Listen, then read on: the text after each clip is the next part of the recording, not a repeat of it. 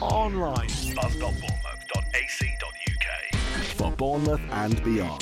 This is Buzz. Hello, and welcome to the Hooked podcast, where we discuss the issues important to you.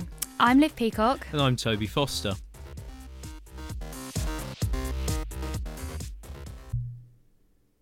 In today's episode, we'll be discussing how binge drinking, alcoholism, and social media addiction are becoming increasingly major problems within the student community and beyond. We'll talk with experts on addiction, find out the views of students themselves, and also hear some personal stories along the way. However, alcohol addiction is not the only issue blighting the student community. What many people may not realise is that many students find it difficult to put their phones down. Yeah, now that I think about it, most people I know, including myself, even take their phones in the shower. I can't say I quite do the same, but phone addiction is a problem, even if many people don't even realise they're addicted. As we mentioned earlier, we'll also be talking about the problems surrounding student drinking, which could lead to an unhealthy relationship with alcohol later on in life. Doing some research before the show today, we found that uh, 58% of adults have drunk alcohol within the last week, and 28% of those exceeded the 14 units recommended by Public Health England. So it could be said that almost half of them are taking things too far. I have a personal story when it comes to alcohol consumption because back in February I decided to take a leave of drinking alcohol and see whether my health improved if I if I gave up drinking. And eight months on, I haven't touched alcohol since, and it's it's made me feel a lot healthier and a lot brighter, less tired, and and I found it to be a really positive health change. And I am the complete opposite. I had a bottle of wine last night, obviously, just because it was Halloween. Well, I don't think you're the only one. On a more serious note, we see that statistics have shown half of all A&E admissions now after 6 p.m. are alcohol related, and we see how so many people now are just drinking too much on nights out, and a lot of them are ending up in hospital rather than in the club. Yeah, and especially with societies and university, drinking is a big part and that could lead to many injuries. Here with us today we have Dan Soloway, the social sec of hockey. Hi Dan. Hi. Okay, any impromptu trips to A&E after a night out? Uh, not for me. Um, although I've certainly had a few friends that I've had to uh, um, escort into into the emergency department. But um, yeah, no, you see you see a lot of stuff on a Wednesday night.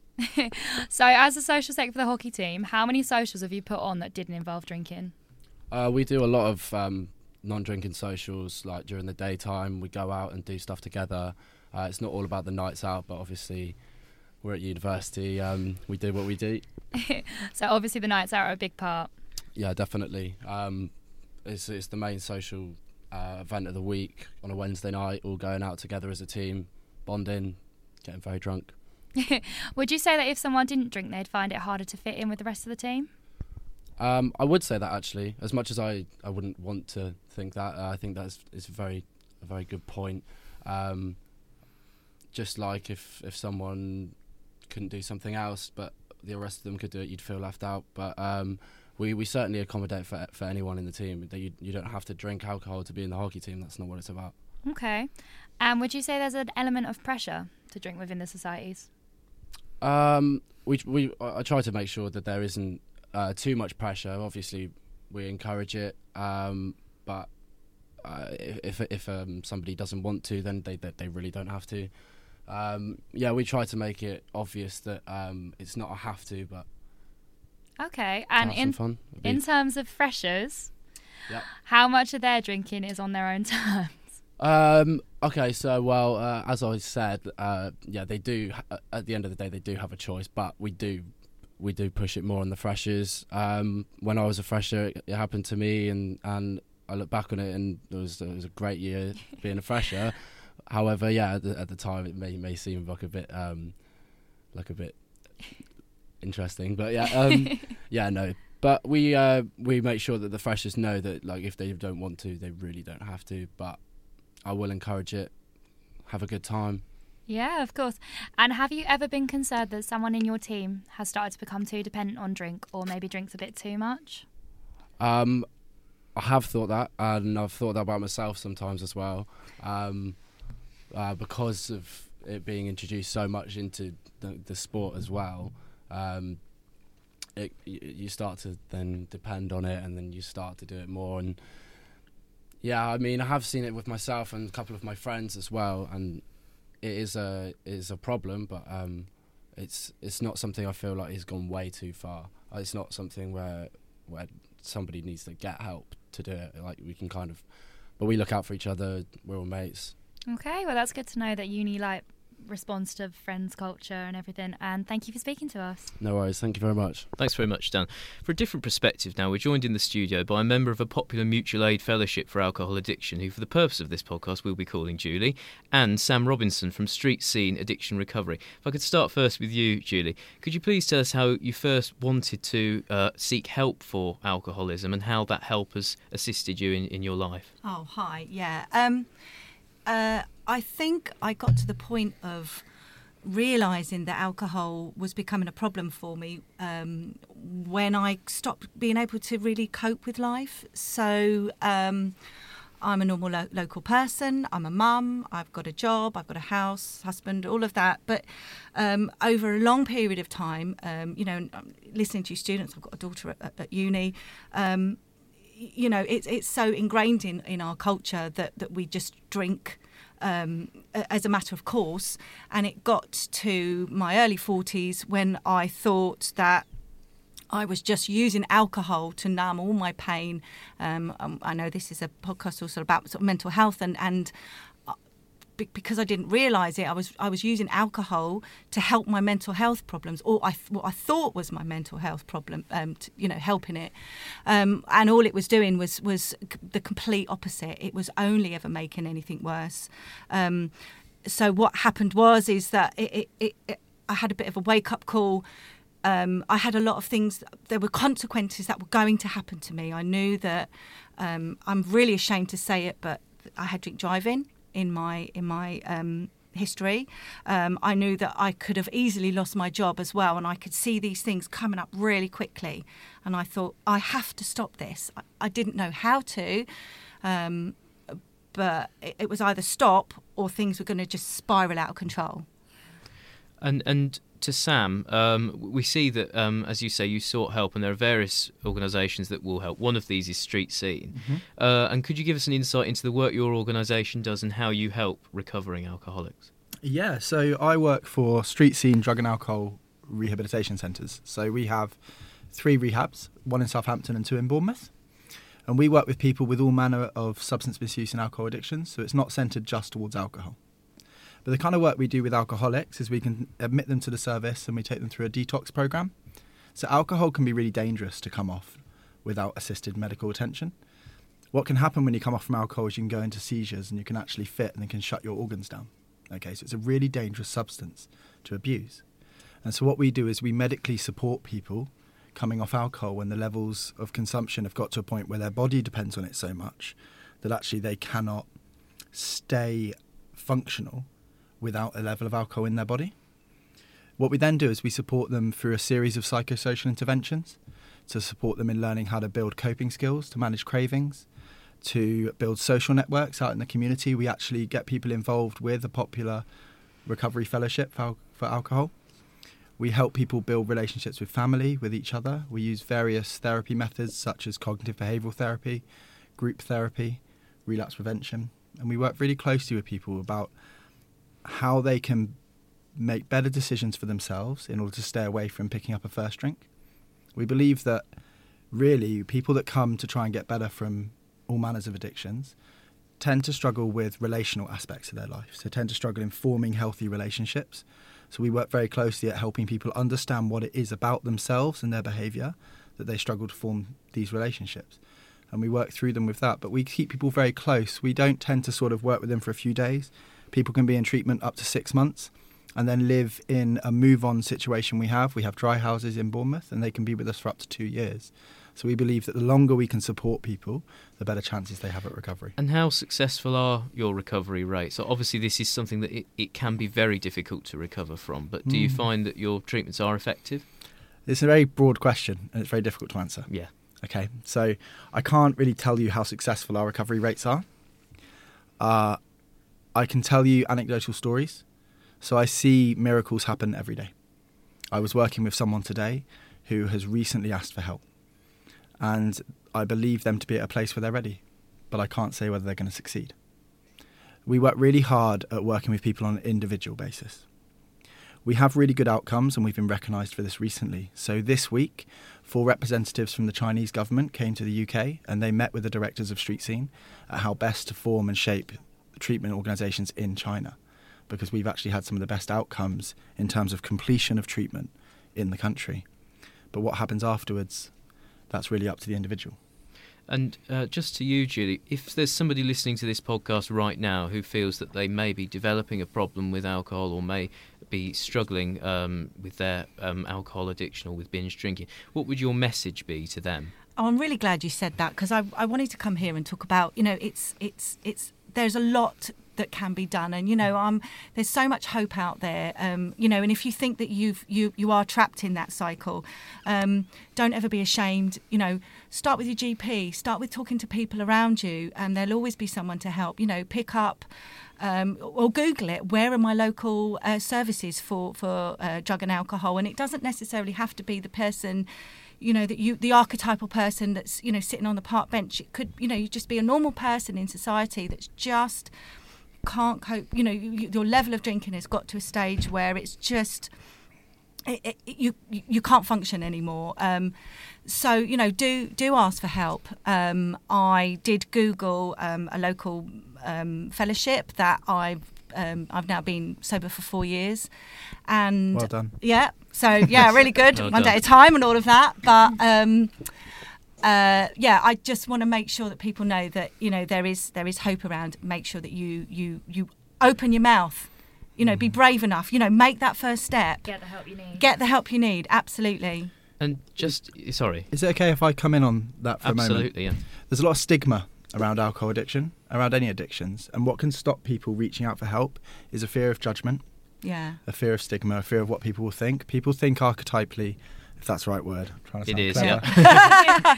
that alcoholics are people who are homeless, living on a park bench, with a Yeah. bag in their hand. It could be you know? anybody. It, it goes across Yeah. every creed, creed, colour, race, religion, anything That's really. It, it yeah. doesn't, Sorry. doesn't discriminate. Just lastly, as, as an open question to both of you, if I could start with, with Sam first. Uh, a lot of the organisations that provide help to recovering alcoholics are voluntary organisations. Um, what more can the government do? Is there legislation that could be put in? We saw recently that Scotland have tried to put in minimum pricing legislation, which does appear to have had some impact, not not a great deal, but some. Is there more that the government can do? So I laugh at this question. So prohibition equaled organised crime, Mm. right? So when when people really try to restrict Yeah. substances, alcohol, it doesn't work. History tells us it doesn't work. You know, people put in harm reduction. There was a really good harm reduction scheme in the UK, or so say, really good, to put unit amounts on the back of alcohol. What they thought that would do is people would become aware of the amount of units they were drinking and drink less. What it actually did is people started looking at how many units they could get for the least amount of money, and I'm sure students have done that. I Right. did. I literally did that. there we go. Do you see what I mean? Yeah. So Absolutely. I don't necessarily think I don't necessarily think about what different legislation there can be, Yeah. but actually about changing the narrative.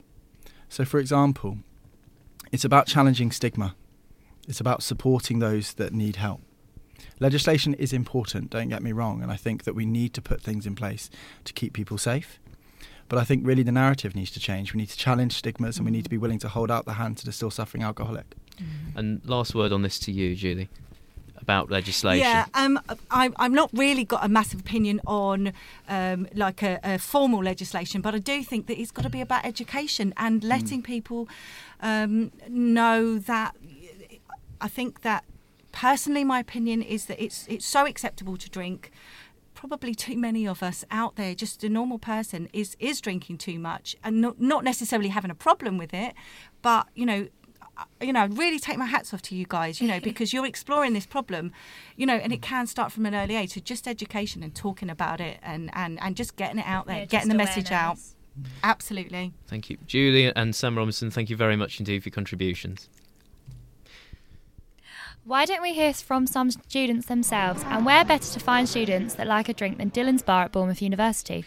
We've sent James Gray to discover more. Cheers, guys. Well, thank you. Um, we are live at Dylan's Bar on Bournemouth University's Talbot campus, and it's a busy Friday afternoon for us. And we're lucky enough to be joined by two students today. We've got Ross to my left and Max in front of us. So, guys, I just wanted to kick things off by sort of like asking you generally on a night out, are you keeping track of how many units you're consuming, how many drinks you're having? Uh, no, not typically. I wouldn't say so because um, normally you'd go out, you have a few pre's, a few pre-drinks that is, and then you'll head out. And typically the point of pre's is to drink a little bit so you don't have to spend that much in the club. But um, I think it's quite important not to keep track of how far, how much you've had so you can enjoy the rest of your night. And I'll throw a little stat out there for both of you right now. So, on the Department of Health's website, they actually state that over the course of a week, an average man or human shouldn't consume more than 14 units of alcohol across that week, and they should try to consume them over the course rather than in one or two nights. I actually noticed you've got a drink there in front of you. Max, what are you drinking today? Uh, just a pint, pint of Budweiser. So, interestingly enough, in a pint of Budweiser or in a pint of beer, there's roughly 2.5 units of alcohol. Um, when you're going out, are you drinking sort of like four four pack of those and threes, and then getting more as you go out into clubs and everything? Uh, to be honest, I don't really keep a track of what I'm drinking. I think my mind's often elsewhere, just wanting to have a good time, and I think that that's just sort of matched by how much I drink. So I'd say it's the last thing on my mind, just keeping track of how many units that I've had. So on average, most people exceed that limit, that weekly limit, on one night. If you knew sort of, sort of like having found out these figures today, would you be more likely to sort of like change how or control how much you drink in future, or is that just not something you think about at all? No, well, definitely. After you said that, there's 2.5 units per pint, definitely. So, because Max has had three pints here, so that's half his weekly allowance in just one session after uni. So, definitely something to reflect on. Because Max looks like an alcoholic at the beginning here. So, yeah, I agree. And I guess we all have that one friend or person we know that on a night out likes to plaster their night on Snapchat or Instagram, etc. Are either of you that kind of person that likes to do that? I don't think either of us are those types of people, but certainly in our circle of friends, we have people that enjoy doing it. And um, I think it gets to a point where it's a bit annoying when you reflect back on it the next day and you see yourself in certain states that you don't expect to see yourself in. Do you find it frustrating, Ross, when you see yourself on someone's Snapchat story the next day? Yeah, it's, it's bad seeing it on someone else, but it's worse when you see it on your own. I recently had a party and uh, I woke up to three or four awful snaps of just several chins of my own on myself, so it was a really nasty surprise the next morning. So, yeah, it can be a really awful surprise. Well, there we go, guys. Well, thank you for joining us, and there we go. We've collected some opinions this afternoon. We'll leave you to digest that information. We'll throw it back to Toby and Liv in the studio. Thank you.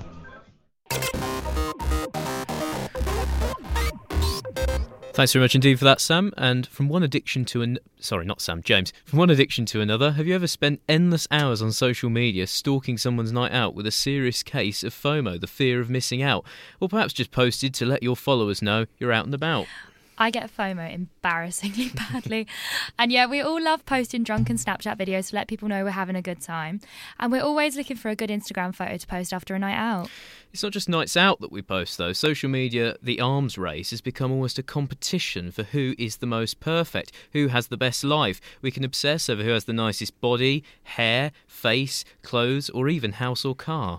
Exactly, and with this obsession comes the addiction of keeping up with this perfectly filtered life. And we know that this can negatively impact young people's mental health when they compare themselves not only to people they know, but also to the increasingly common profession of influencers who use social media to share an unattainable and idealistic image. We now have Dr. Andrew Mayers on the phone, and he's a psychologist who'll be talking to us about the impact of heavy social media use on your mental health. Good afternoon, Dr. Mayers. So, seeing as you work with a lot of young people, how do you feel that social media has impacted their mental health?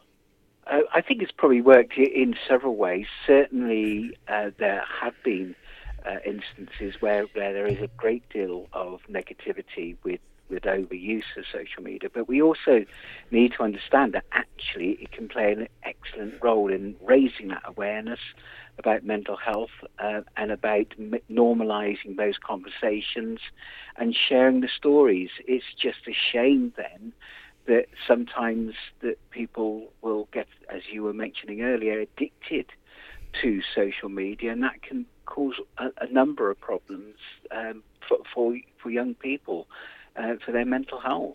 So a bit of a mixed bag then. Um, would you would you say those positives can outweigh the negatives, or is it the other way around? I, I think It, it, it really depends on how well you manage that. I think yes, they can. I, I think there is there are many reasons why we could use social media to support each other, but it's not just about the addiction either. I think some of the comments that were mentioned earlier as well are an indication that sometimes social media can be used to target people, to bully people, to shame people, and to stigmatize mental health. So, so that's another negative, if you like. And I think so long as we use it responsibly um, and in a positive way, it can be very good. But if we don't do that, it can be very negative. And is there any more you think that the government or owners of social media companies, we've seen um, Mark Zuckerberg in the news this week over um, perhaps not going with the government line on, on some of these issues and trying to do his best. Uh, is there more that those owners of social media companies could do to safeguard young people?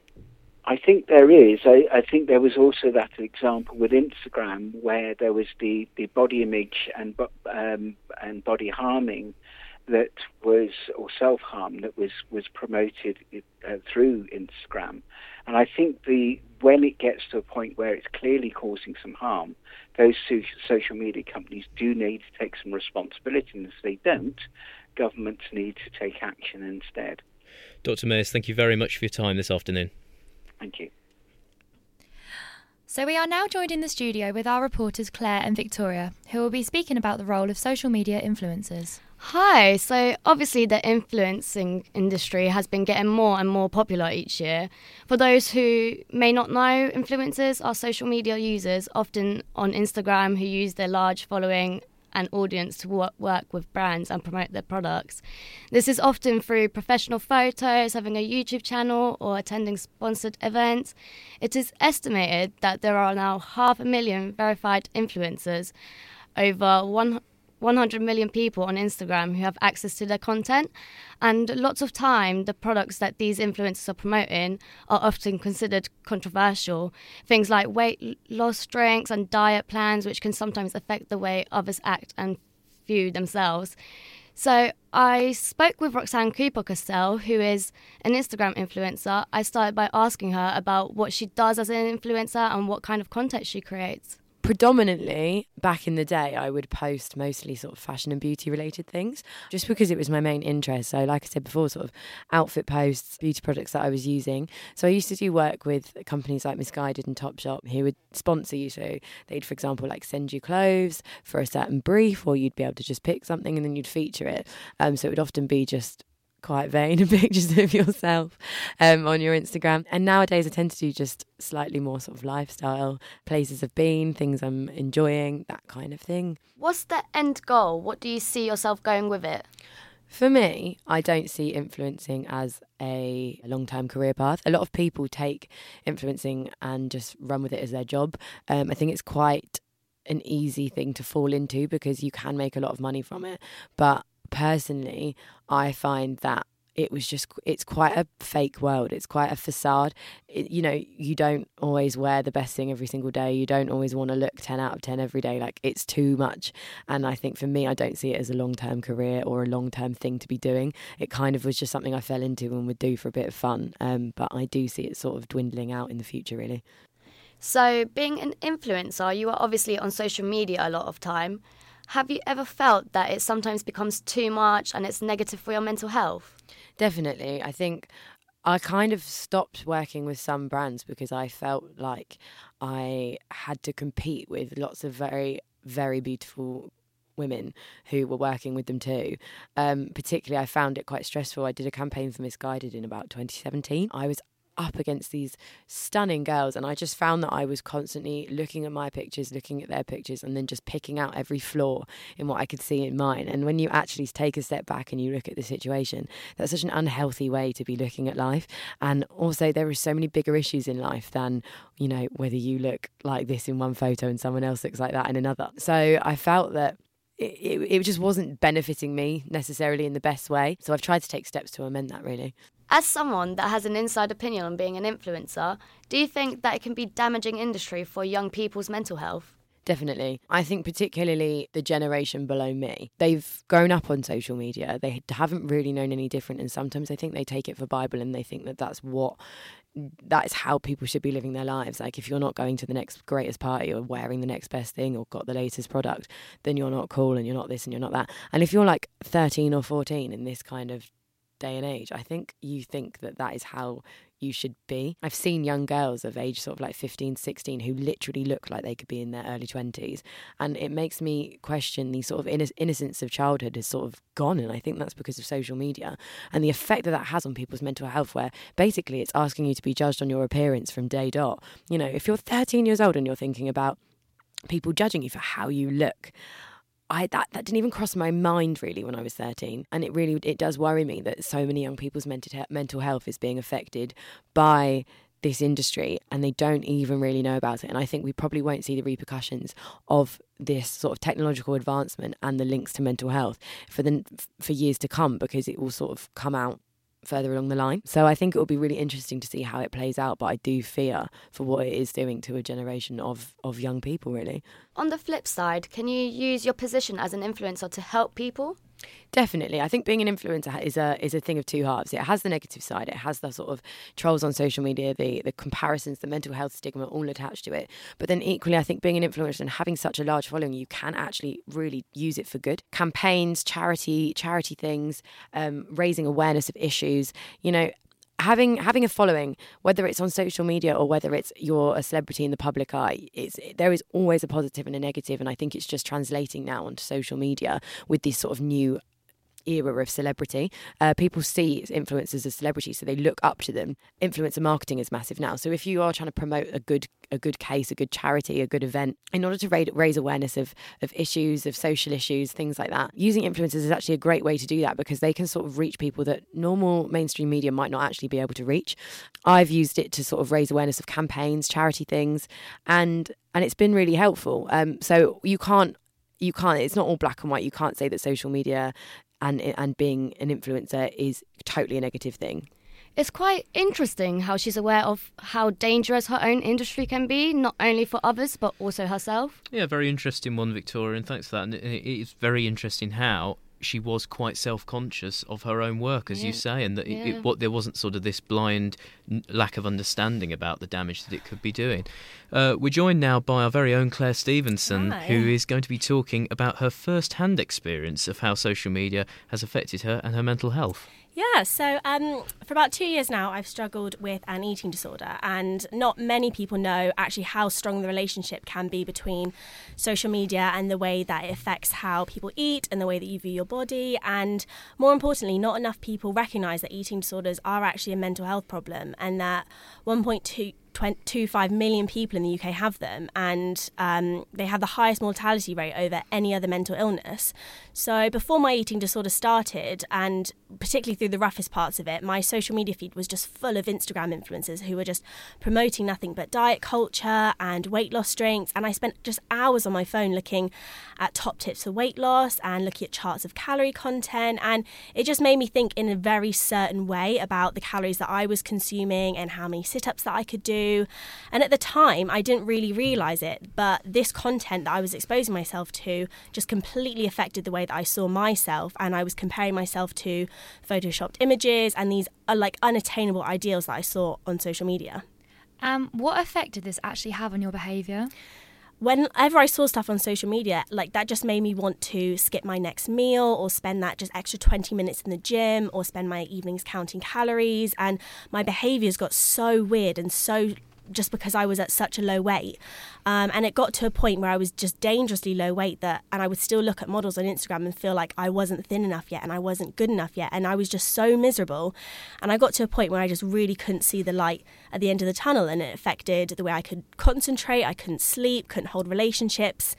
And every time I struggled and every time I was triggered by something, I turned to social media as a distraction, which just made the situation worse for me because of what I was exposing myself to.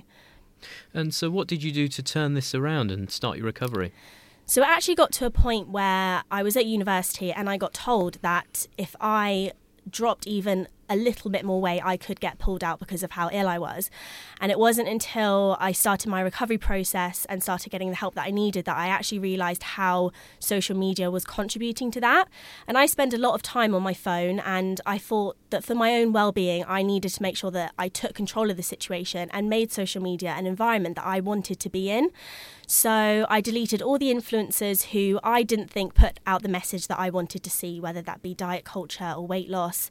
And I started following influencers who have real real bodies and real lives and you know posting pictures of them eating a burger and eating a donut and just literally just living their life. And I followed them because that was the life that I wanted to live and that was the life that I wanted to aspire to.